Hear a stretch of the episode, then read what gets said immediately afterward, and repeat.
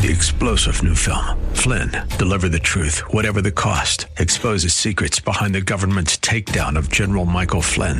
Flynn knew what the intel world had been up to. He ordered the first audit of the use of contractors. This set off alarm bells. He told the truth. He was the most dangerous person for Donald Trump to hire. They had to get rid of Flynn.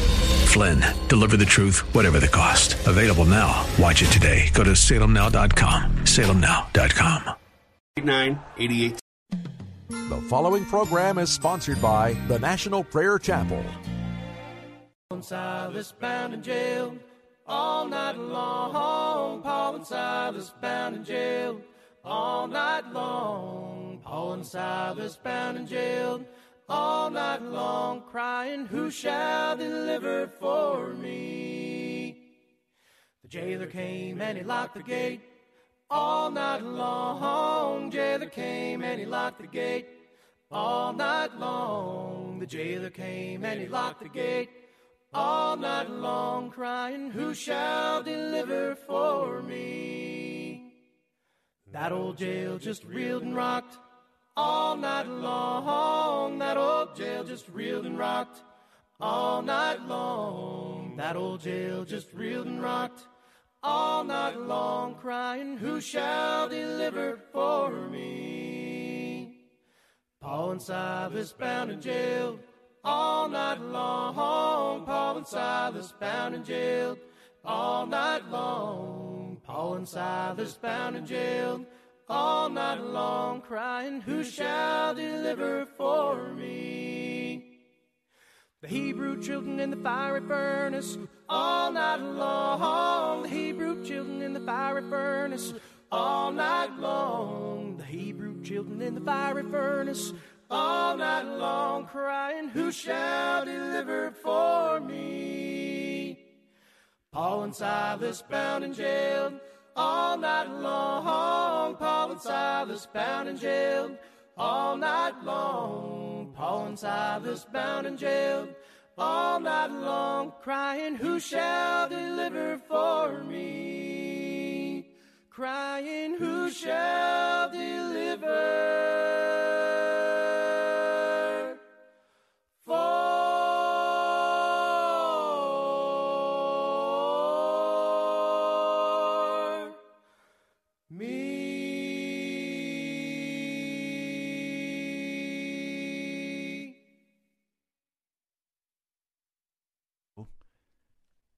Jail. How can you be delivered from jail? If you don't know you're in the fiery furnace, how can you be delivered from the fiery furnace? Revival means to revive, to bring back life. But if you don't know you need to be revived, how can you be revived? If there is no understanding of how we stand before a holy God, why would we want anything to change? There have been three great awakenings in America. Jonathan Edwards was the leader of that first great awakening in the 1700s. That awakening began to prepare the way in America for the Revolutionary War. Without Jonathan Edwards preaching, there would have been no Revolutionary War.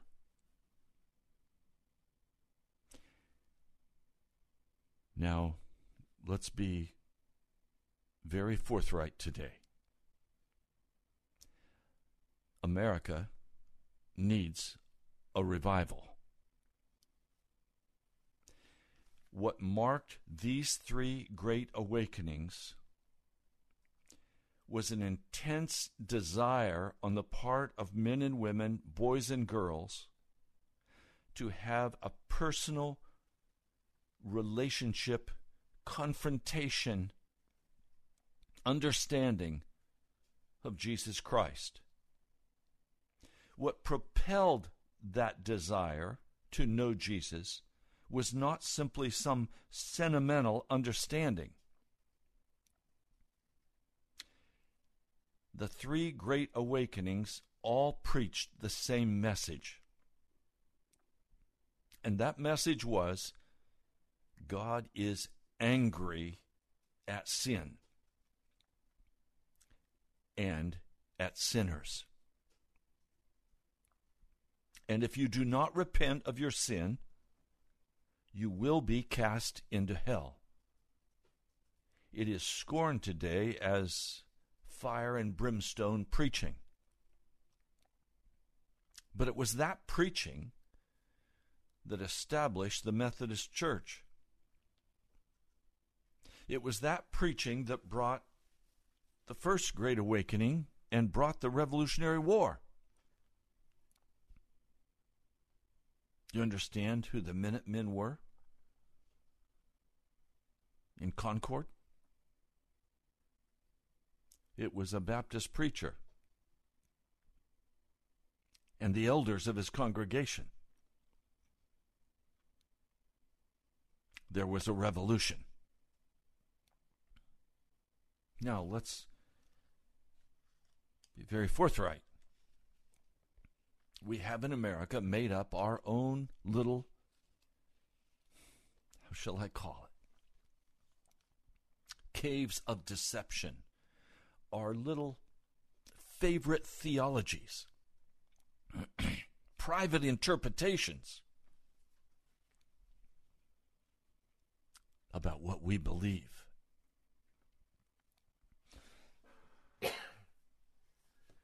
We don't have that privilege.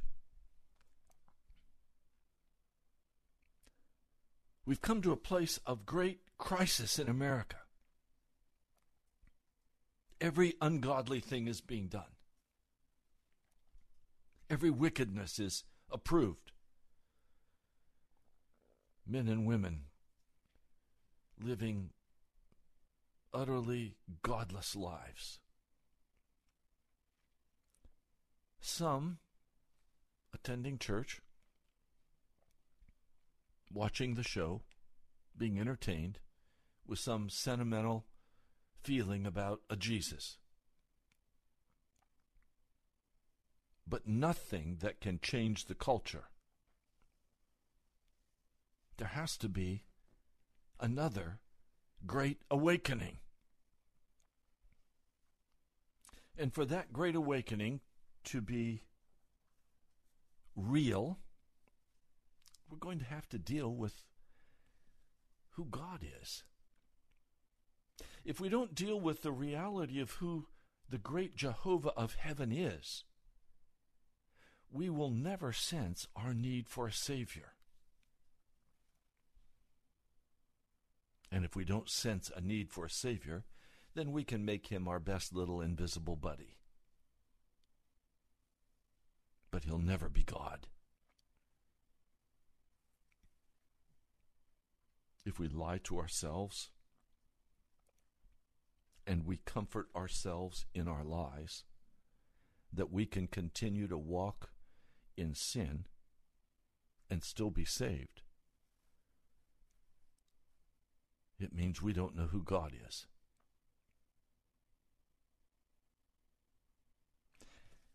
Now, before I begin to share today the message God has given to me for you. I want to tell you the wondrous miracle that God has done. Yesterday we came to you needing $1,215 to cover the cost of radio for July. I want to report to you today that that's completely covered by God's grace. The last pledge came in this morning in the early hours, and everything is covered. And I just want to thank each of you who stood with me. The phones hopped and popped. My cell phone went off. The internet exploded as you gave. Thank you. Now let's pray. Quicken unto us, Almighty God of heaven, the reality of who you are, the reality of what our condition is before you, And would you send your Holy Spirit to bring deep conviction that would cause us to repent and leave our sins now, today? Lord, thank you. Amen. I want to share with you a portion of a very famous sermon by Jonathan Edwards. That third Great Awakening could never have happened without this sermon having been preached. The second Great Awakening could never have happened without this sermon having been preached. This kicked off the first Great Awakening in America and has been the fuel that has brought us conviction through the years. It was preached in Enfield, E N F I E L D, July 8, 1741. Jonathan Edwards was the pastor of the Church of Christ in Northampton, Massachusetts. Let me share a portion of this sermon with you.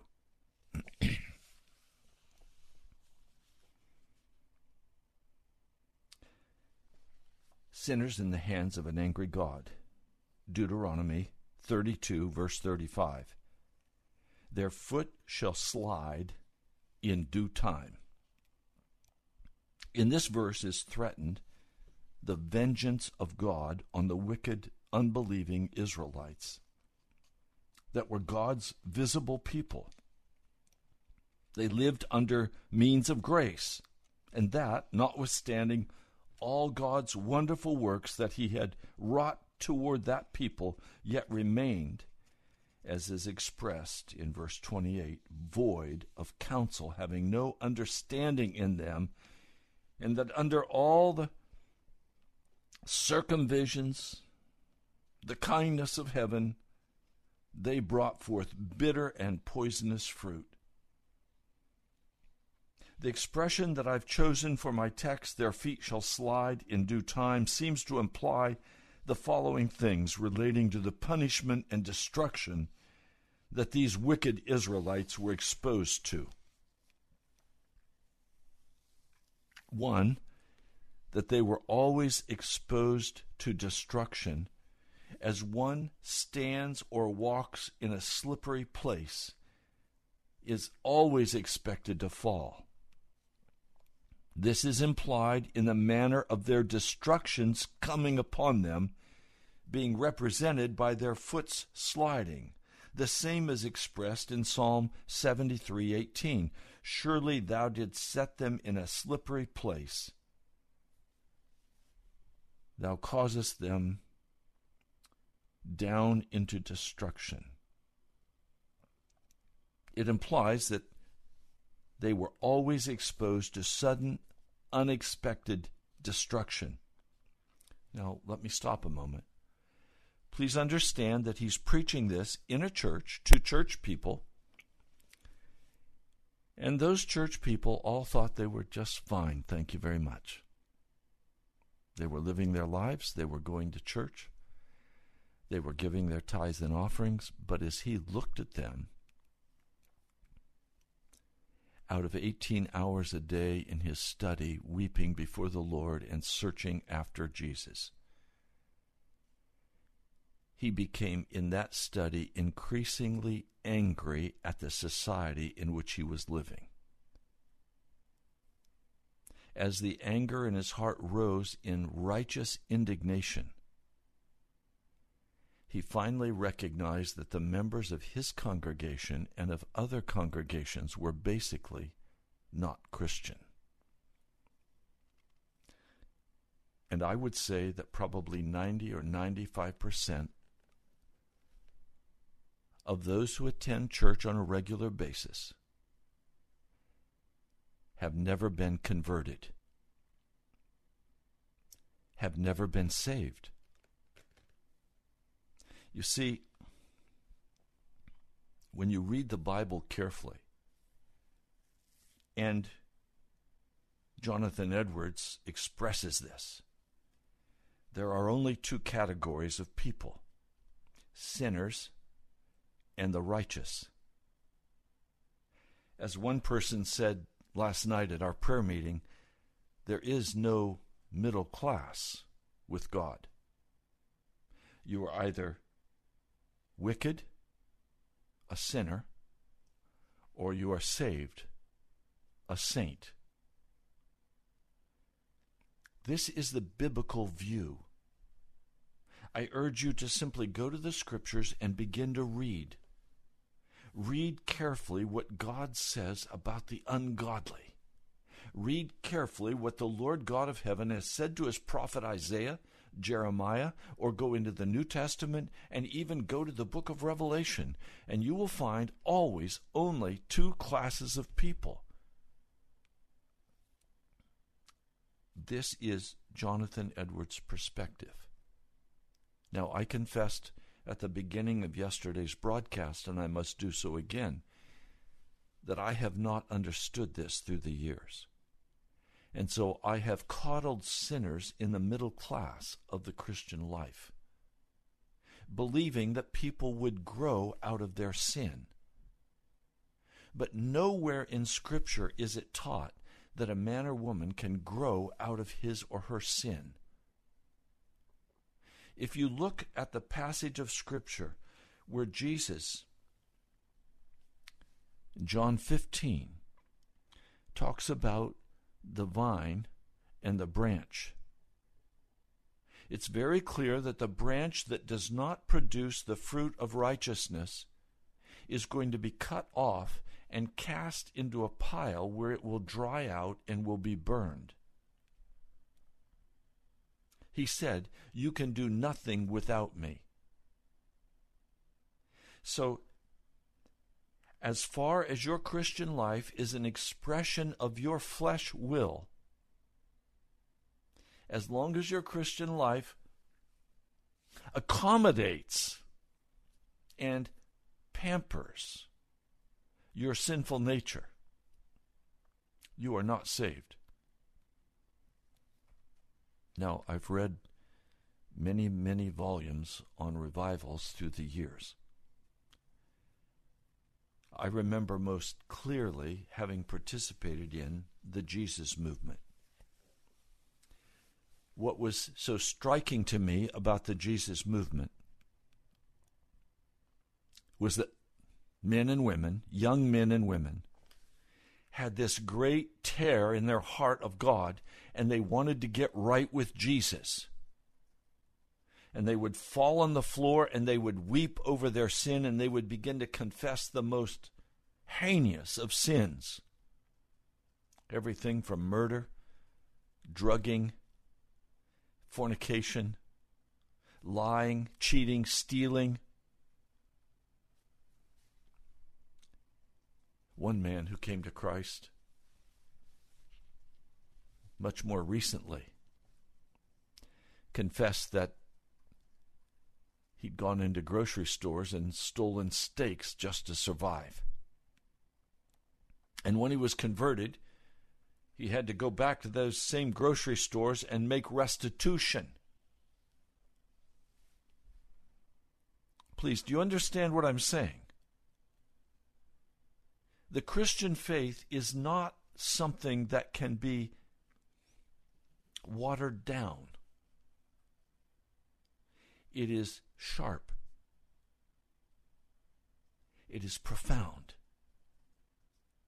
It says you can be changed into a new person right now, but in order for that desire to be in your heart, you're going to have to see what Jonathan Edwards is saying that your destruction is hanging over you and if you are playing with sin, you are under the wrath of God, and He will destroy you if you do not repent and turn and leave your sin.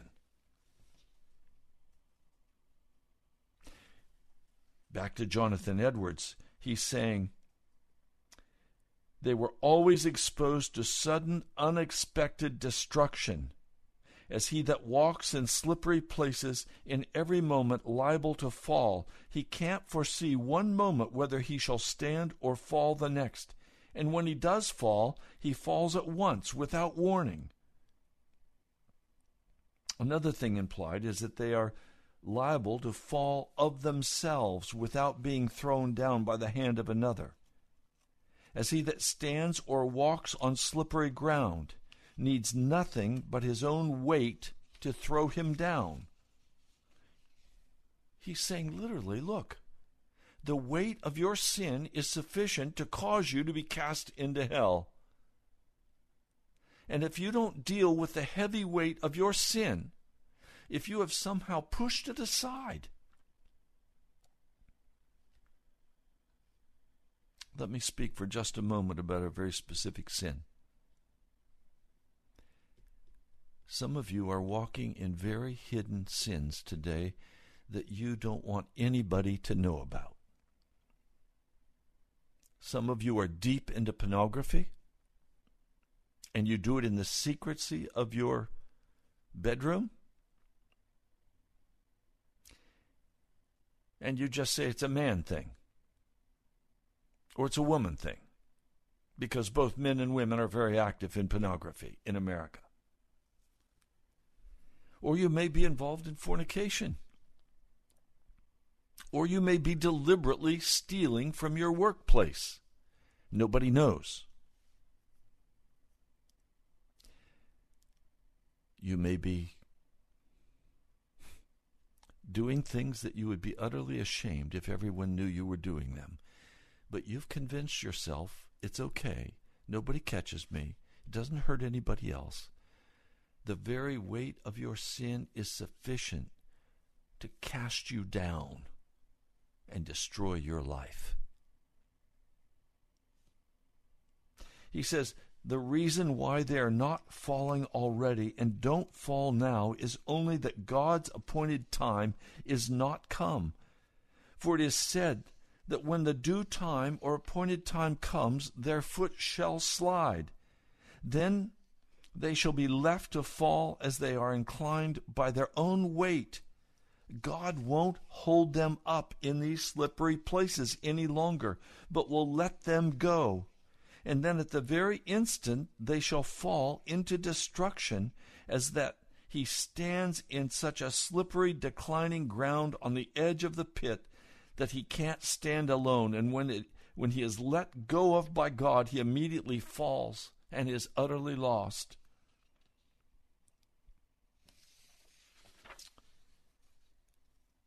There is nothing that keeps wicked men at any one moment out of hell but the mere pleasure of God.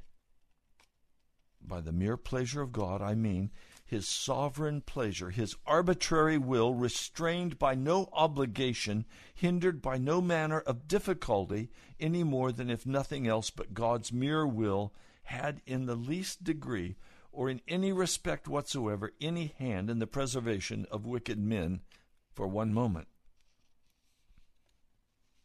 There is no want of power in God to cast wicked men into hell. Men's hands can't be strong when God rises up. The strongest have no power to resist him, nor can any deliver out of his hand. He's not only able to cast wicked men into hell, but he can most easily do it. Sometimes an earthly prince meets with a great deal of difficulty to subdue a rebel that has found the means to fortify himself and made himself strong by the number of his followers. But it's not so with God. There's no fortress that any defense from the power of God can possibly save your life the hand joined in hand, and vast multitudes of God's enemies combined and associate themselves together, they are easily broken into pieces. They are as great heaps of light chaff before the whirlwind, or large quantities of dry stubble before devouring flames. We find it easy to tread on and crush a worm that we see crawling on the earth. So 'tis easy for us to cut our or singe a slender thread that anything hangs by. Thus easy it is for God, when He pleases, to cast His enemies down to hell. What are we that we should think to stand before Him at whose rebuke the earth trembles, and before whom the rocks are thrown down. No, what I mean today by sentiment is that somehow you believe that God's love is unconditional. And that is a lie. God hates sinners. He hates sin.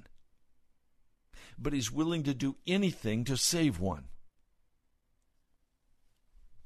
He wants to redeem us. He wants to restore us to himself. So if you don't understand that as long as you walk in sin, you are in utter rebellion against the Most High, regardless of how you cover yourself up, you face judgment and you face destruction. There is no way around this. This is the biblical view of God's hatred and wrath expressed toward the sinner. They deserve, Finney, uh, Jonathan Edwards says, they deserve to be cast into hell so that divine justice never stands in the way or makes no objection against God's using his power at any moment to destroy them. Yea, on the contrary, justice calls aloud for an infinite punishment of their sins. Divine justice says of the tree that brings forth grapes of Sodom, cut it down. Why cumbereth it the ground? Luke thirteen seven. The sword of divine justice is every moment brandished over their heads, and 'tis nothing but the hand of arbitrary mercy and God's mere will that holds it back. They are already under a sentence of condemnation to hell. They don't only just deserve to be cast down thither, but the sentence of the law of God, that eternal, immutable rule of righteousness that God has fixed between Him and mankind, is gone out against them and stands against them, so that they are bound over already to hell. John 3:18 He that believeth not is condemned already. I sat with a woman, a woman and her husband at their dining room table. And these are people who attend church regularly, but in every other manner are worldly people, loving everything of the world, engaging in the parties, engaging in all manner of sin. But they consider themselves quite normal when I began to try to speak with them about their spiritual condition and began to identify specific areas where their sin was the greatest and call them to repent, they got quite angry and upset with me and let me know very plainly, Pastor, you're wrong. We're good people. God loves us. We're on our way to heaven. Well, today, both of those people are extremely sick and they will soon die. What will happen to them? They made a refuge of lies. They believe they're fine with Jesus, but they were totally unwilling to hear that their sins have separated them from God. I weep for them. I love them. But because they have believed the lies, and are so offended by a straight message of righteousness, they wouldn't even come to the prayer chapel. They listened to a few radio broadcasts. They listened to me as I sat in their home at their invitation. And then they turned away. They are comfortable in their wickedness. And they can't comprehend the fact that the sword of divine justice is brandished over their heads today as they slip quickly toward death and the judgment seat of God. And they are going to be most surprised when they get to the judgment bar of God and all of their sins are lifted up before them, it is what the scriptures say a time of weeping and gnashing of teeth as they are bound by angels and carried and cast into the fires of hell. This is reality. This is the judgment of God against people who sit in church and think that they can enjoy all of the luxuries of life. They can enjoy all of the wonderful desserts of the devil. And that they're on their way to heaven. Revival happens when we begin to understand what our true condition is before God. And we begin to open our hearts and say, Oh God, show me my real condition before you. When uh, an anxiousness begins to come up in our hearts and we say, Oh God, show me. Show me, please. Don't let me go down this road of utter deception and darkness. Show me, O oh God. Show me. Bend me. Bend me. See, this is awakening. This is what the great awakenings were. When men and women, hearing this straight word from Jonathan Edwards and John Wesley and George Whitefield and others, as they began to hear Mr. Finney, as they were confronted with their true condition before God, a great anxiousness rose up in their hearts and they said, Whoa, wait a minute. I'm not saved. As long as you assume you are saved by those things that you think you do that are righteous, you are not saved. Salvation means a total change in your life. It means a, an earnest desire to do everything that the Lord tells you to do. It means being transformed into the likeness of Jesus. You're a new creature. You're not the same old, same old. You're a new creature in Christ. And let's be honest. Most of you are not new creatures in Christ. You still have your same old temper. You still have your same old sins. Oh, you may have dressed them up a bit and you may have left the grosser sins, but the pride and the ambition are still there. The love of money is still there. The hatred for certain people is still there. The bitterness is still there. The judgments against others are still there. And I can tell you out of my own experience that when you begin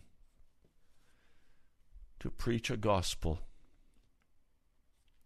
of confrontation of sin, and you go down there all the way and you don't pull their punch, people get mad and leave. A whole church can empty out because they don't want to hear about gossip. They don't want to hear about judgments. They don't want to hear about self righteousness. I know that what I'm saying to you today is extremely dangerous. You may just turn the radio off and be angry. I have to risk that. We must have a great awakening, or America is going to face the judgment of God and it will be destroyed in flashes of atomic weapons. Starvation is going to come upon this land, disease is going to come upon this land. We are going to be destroyed as a nation if there is not a great awakening, piety, and turning back to Jesus Christ with severe repentance and emotional feeling and getting right with God and leaving our sin. If that does not happen, America will face the wrath of Almighty God. No nation in history has had the blessing of God upon it like America has had. And so, no nation in history will ever be judged as severely as America if we do not awaken from our slumber and seek a Savior, Jesus Christ.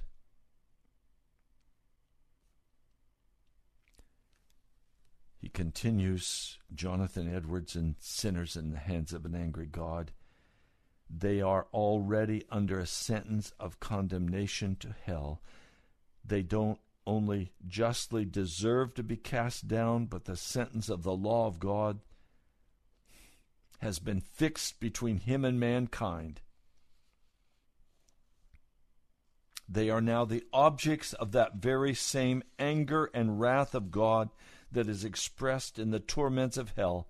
And the reason why they don't go down to hell at each moment is not because God, in whose power they are, is not then very angry with them, as angry as he is with many of those miserable creatures that he is now tormenting in hell. And do they feel and bear the fierceness of his wrath? Yes. God is a great deal more angry with a great number of those now on the earth. And doubtless many that are in this congregation right now, who are in ease and quiet, than he is with many of those who are already in the flaming fires of hell. So that it is not because God is unmindful of their wickedness and doesn't resent it but he doesn't let loose his hand and cut them off. God is not altogether such as one as themselves, though many may imagine him to be so. The wrath of God burns against them. Their damnation does not slumber. The pit is prepared. The fire is made ready. The furnace is now hot and ready to receive them. The flames now rage and glow. The glittering sword is ready and held over them and the pit opened her mouth under them. The devil stands ready to fall upon them and seize them as his own at the moment God shall permit him. They belong to him. He has their souls in his possession and under his dominion. You hear what he's saying? That you can be sitting in the church listening to Jonathan Ever, Jonathan Edwards preach every week. But he's looking at his congregation and he's saying, Look, I know your secret lives. I know what you're really like. I know what you're really doing. You have never been born again. You've never been changed into the likeness of Jesus, you are still controlled by your same old passions. And until this changes, you are under the wrath of God and you cannot be saved.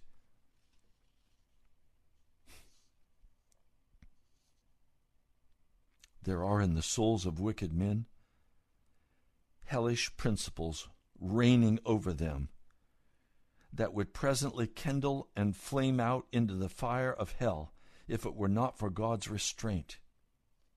There is laid in the very nature of carnal man a foundation for the torments of hell. There are those corruptible principles in reigning power in them and in full possession of them that are seeds of the fire of hell. The souls of the wicked are in Scripture compared to the troubled sea, Isaiah 57 20.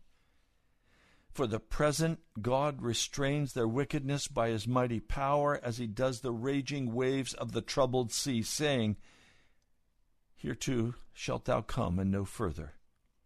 But if God should withdraw that restraining power, it would soon carry all afore it. Sin is the ruin and misery of the soul.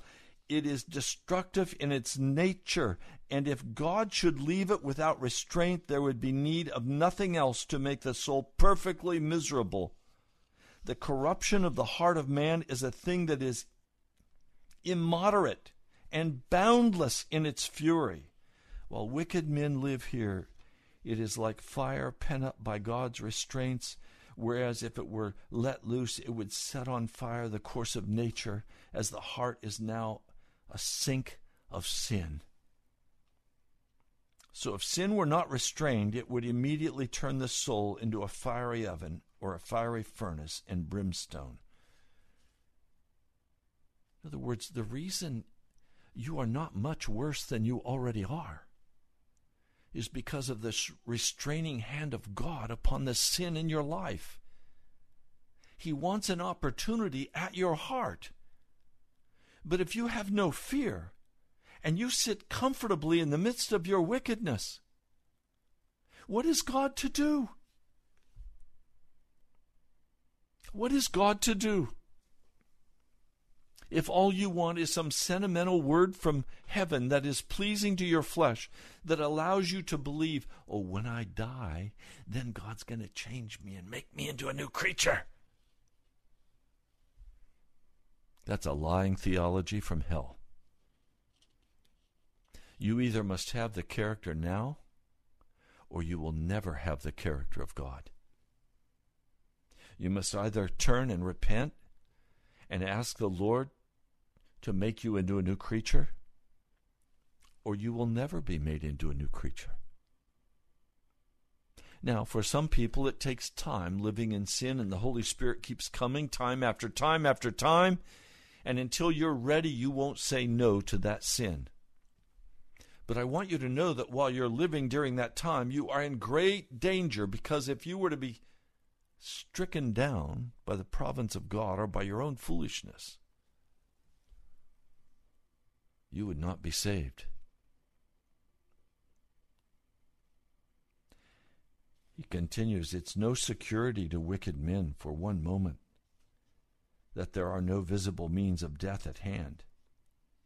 Tis no security to a natural man that he is now in health and he doesn't see which way he should now immediately go out of the world by any accident, and that there is no visible danger in any respect in his circumstances the manifold continual experience of the world in all ages show that this is no evidence that a man is not on the very brink of eternity, eternity and that the next step won't be into another world.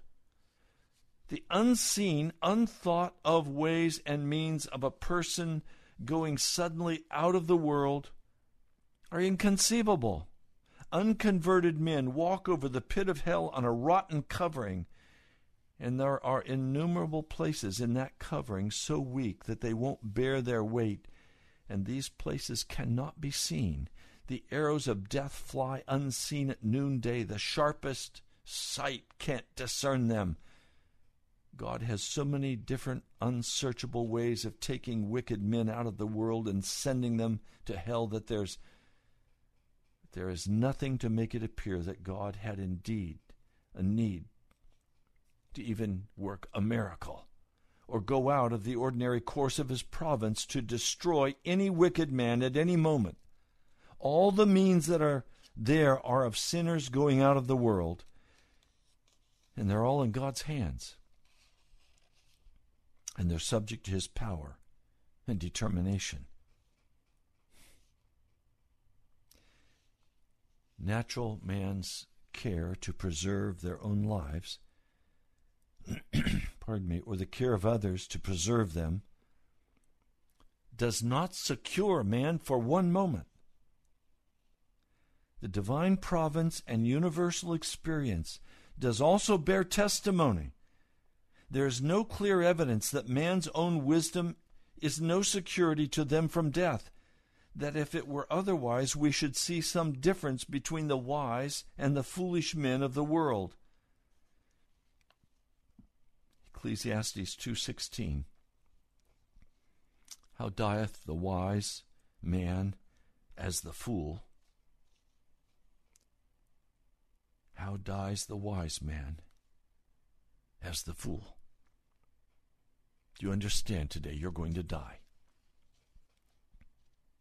You may die today or tonight in your sleep or in a car accident or you may have an aneurysm you didn't know about, and suddenly it will burst and you're gone.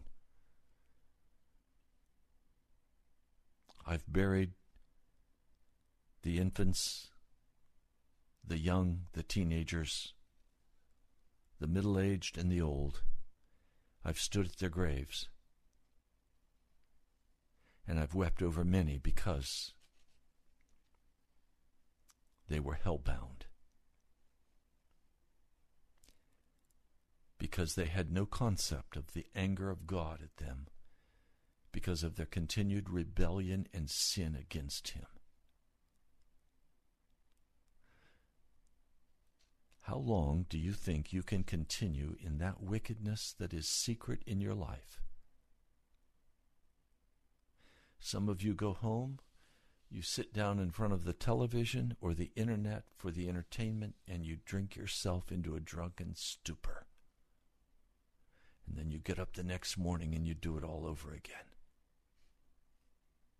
How long do you think you can do this wickedness without the wrath of God finally saying, I am finished with you?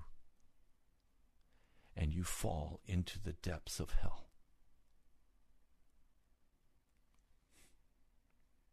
Until we come to terms with this, there will be no revival in America.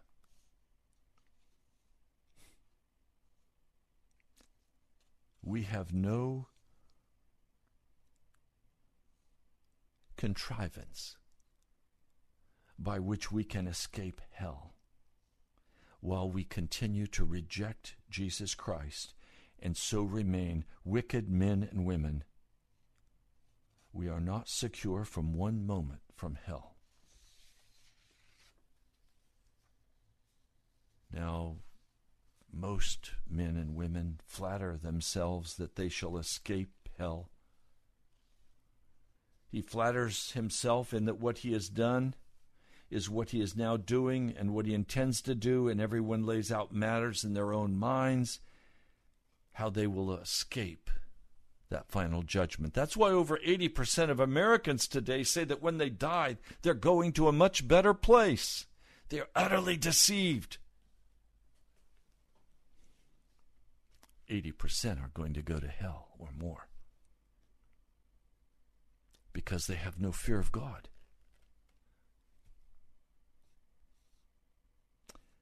He says, Your schemes will fail. They hear indeed that there are but few saved, and that the bigger part of men that have died heretofore are gone to hell. But each one imagines that he lays out matters better for his own escape than others have done. He doesn't intend to come to that place of torments. He says within himself that he intends to take care and he's going to escape. And that when he goes, there's going to be a better place for him. But the foolish children of men do miserably delude themselves in their own schemes and in their own confidence and their own strength and wisdom. They trust to nothing but a shadow. The bigger part of those heretofore have lived under the same means of grace and are now dead and undoubtedly gone to hell. And it was not because they were not as wise as those are now alive. It was not because they did not lay out matters as well for themselves to secure their own escape. If it were so, that we could come to speak with them and could uh, inquire of them one by one whether they expected when alive, when they used to hear about hell, ever to be the subject of the misery of hell? We doubtless should hear one after another reply, No, I never intended to come here. I'd laid out matters otherwise in my mind. I thought I should figure out a way for myself. I thought my scheme good. I intended to take effectual care. But it came upon me unexpected. I did not look for it at that time. And in that manner it came as a thief Death outwitted me. God's wrath was too quick for me. Oh, my cursed foolishness! I was flattering myself and pleasing myself with vain dreams of what I would do hereafter. And when I was saying peace and safety, then sudden destruction came upon me. God has laid upon himself no obligation by any promise to keep any natural man out of hell one moment. God certainly has made no promises either of eternal life or of any deliverance or preservation from eternal death, but that are contained in the covenant of grace, the promises that are given in Christ, in whom all the promises are yes and amen. But surely they have no interest in the promises of the covenant of grace that are not the children of the covenant. and they don't believe any of the promises of the covenant and have no interest in the mediator of the covenant. Now, we're almost out of time today. I want to read for you a scripture out of 1 John, the third chapter. I'll begin with verse 4. Everyone who sins breaks the law. In fact, sin is lawlessness, rebellion. But you know that he appeared so that he might take away our sins. In him is no sin. No one who lives in him keeps on sinning. No one who continues to sin has either seen him or known him. Some of you have thought this is just Pastor Ray teaching his version. No, it's what Jonathan Edwards taught. It's what it's what John Wesley taught. It's what Charles Finney taught. It's what George Whitefield taught. This is the ancient gospel. The gospel of the sinning Christian is a wicked modern convenience. And it's a lie. And if we don't begin to understand, verse 8 He who does what is sinful is of the devil. I don't care how you dress it up. I don't care what kind of Sunday clothes you put on. I don't care how casually you go to church in your shorts and your t shirt. If you're walking in sin, you're of the devil. And you need to be converted today and you can turn from your sin right now and say, Jesus, show me the full depth of my sin, and I give myself to you, and I'm going to pursue you with all of my heart, and I make a decision right now. I leave all sin in my life. You know what the sin is that's holding you captive, whether it's fornication or lying or cheating or cursing or stealing. You know what the sin is. The reason the Son of God appeared was to destroy the devil's work. No one who is born of God will continue to sin. If you are continuing to sin, you are not born of God, and you are lost, and you will face the wrath of God on the day of judgment. And the day of judgment is not some far off time, it's very close. It could be tonight for you, it could be this afternoon for you. Will you turn to Jesus with all of your heart today? You're listening to Pilgrim's Progress. I'm Ray Greenley, the pastor of the National Prayer Chapel. I invite you to come to the prayer chapel if you are terrified of the judgments of God, and you will hear a message that will cause you to turn in repentance. Now, we're very small because most have fled the prayer chapel at the straight word of God with their own prejudice and their own judgments. But you're welcome to come if you're earnest about Jesus. We meet at the All Saints Anglican Church Sunday at 12 noon. Let me give you the address. It's 14851 Gideon Drive. Many of you have said, I'm going to visit but you've put it off and put it off and put it off. Don't put off anymore getting right with Jesus. 14851 Gideon Drive, Woodbridge, Virginia. Go to our webpage, nationalprayerchapel.com. Nationalprayerchapel.com. God bless you, my brother. I love you. That's why I preach this way. I'll talk to you soon.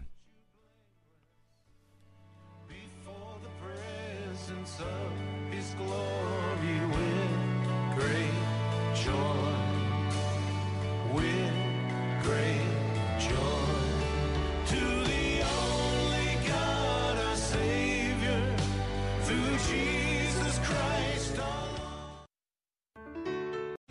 through Jesus Christ our Lord. Three star general Michael J. Flynn, head of the Pentagon Intelligence Agency, knew all the government's dirty secrets. He was one of the most respected generals in the military. Flynn knew what the intel world had been up to, he understood its funding. He ordered the first audit of the use of contractors. This set off alarm bells.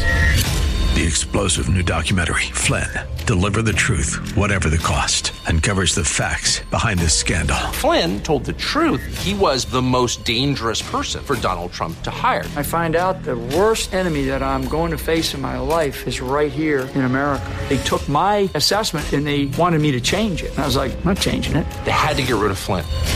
With in depth interviews, archival footage, and never before seen personal records of the man behind the headlines. I just felt like I was drowning. Flynn, deliver the truth, whatever the cost. Available now. Watch it today. Go to salemnow.com. Salemnow.com.